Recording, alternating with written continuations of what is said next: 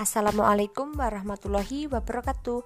Halo salam sehat. Selamat berjumpa dengan saya Cindy Nurul Nurlia Saya adalah audioproner dari Prodi PGSD Semester 2 Fakultas Keguruan Ilmu Pendidikan Universitas Islam Balitar. The Entrepreneur University kampus terbaik di Blitar Raya.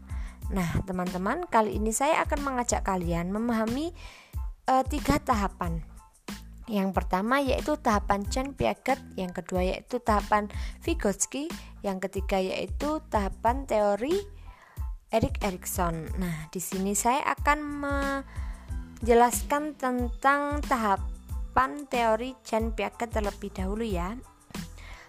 Perkembangan kognitif manusia merupakan proses psikologis di dalamnya melibatkan proses-proses memperoleh, menyusun dan menggunakan pengetahuan serta kegiatan-kegiatan mental seperti mengingat, berpikir, menimbang, mengamati, menganalisis dan memecahkan persoalan yang berlangsung melalui interaksi dengan lingkungannya.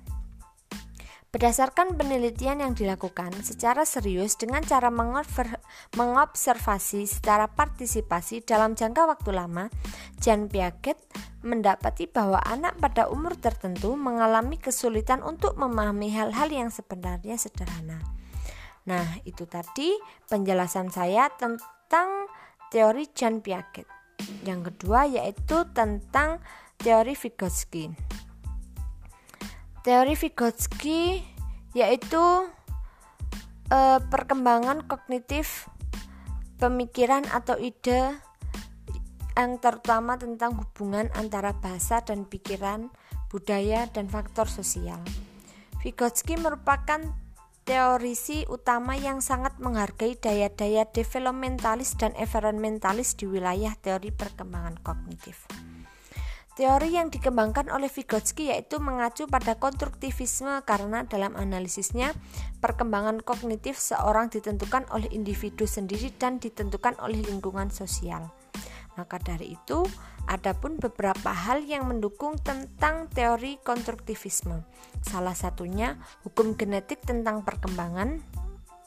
Yang kedua, zona perkembangan proksimal yang ketiga, mediasi atau mediator yang diperankan lewat tanda maupun lambang adalah kunci utama memahami proses-proses sosial dan psikologis. Adapun keuntungan dari mempelajari teori Vygotsky yaitu anak memperoleh kesempatan yang luas untuk mengembangkan zona perkembangan proksimalnya melalui pembelajaran dan perkembangan. Yang kedua, pembelajaran perlu dikaitkan dengan tingkat perkembangan potensialnya. Yang ketiga yaitu pembelajaran lebih diarahkan pada penggunaan strategis untuk mengembangkan kemampuan intermentalnya daripada kemampuan intramentalnya.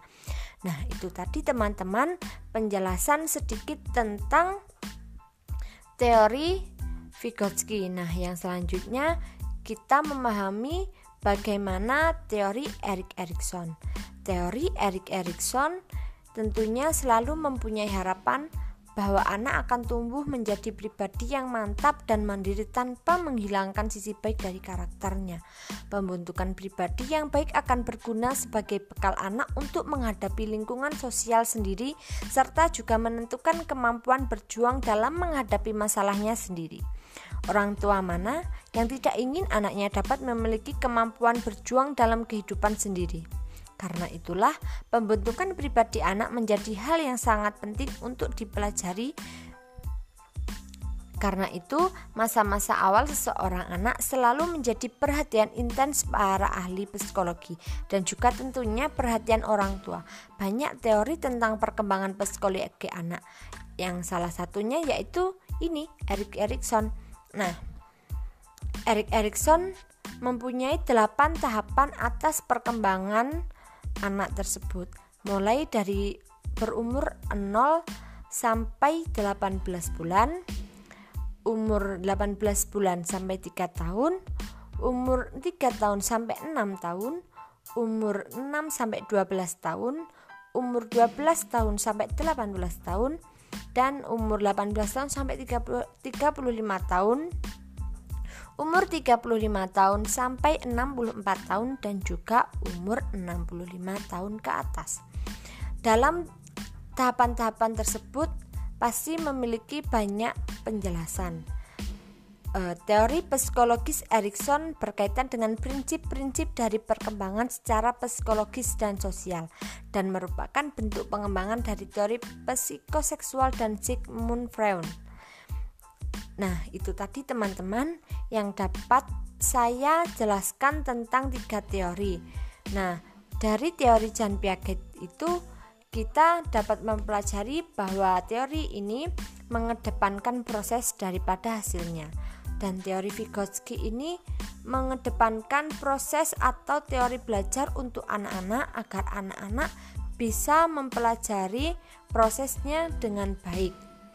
Untuk teori Erik Erikson mengembangkan karakter anak tanpa menghilangkan sisi baik dari anak tersebut.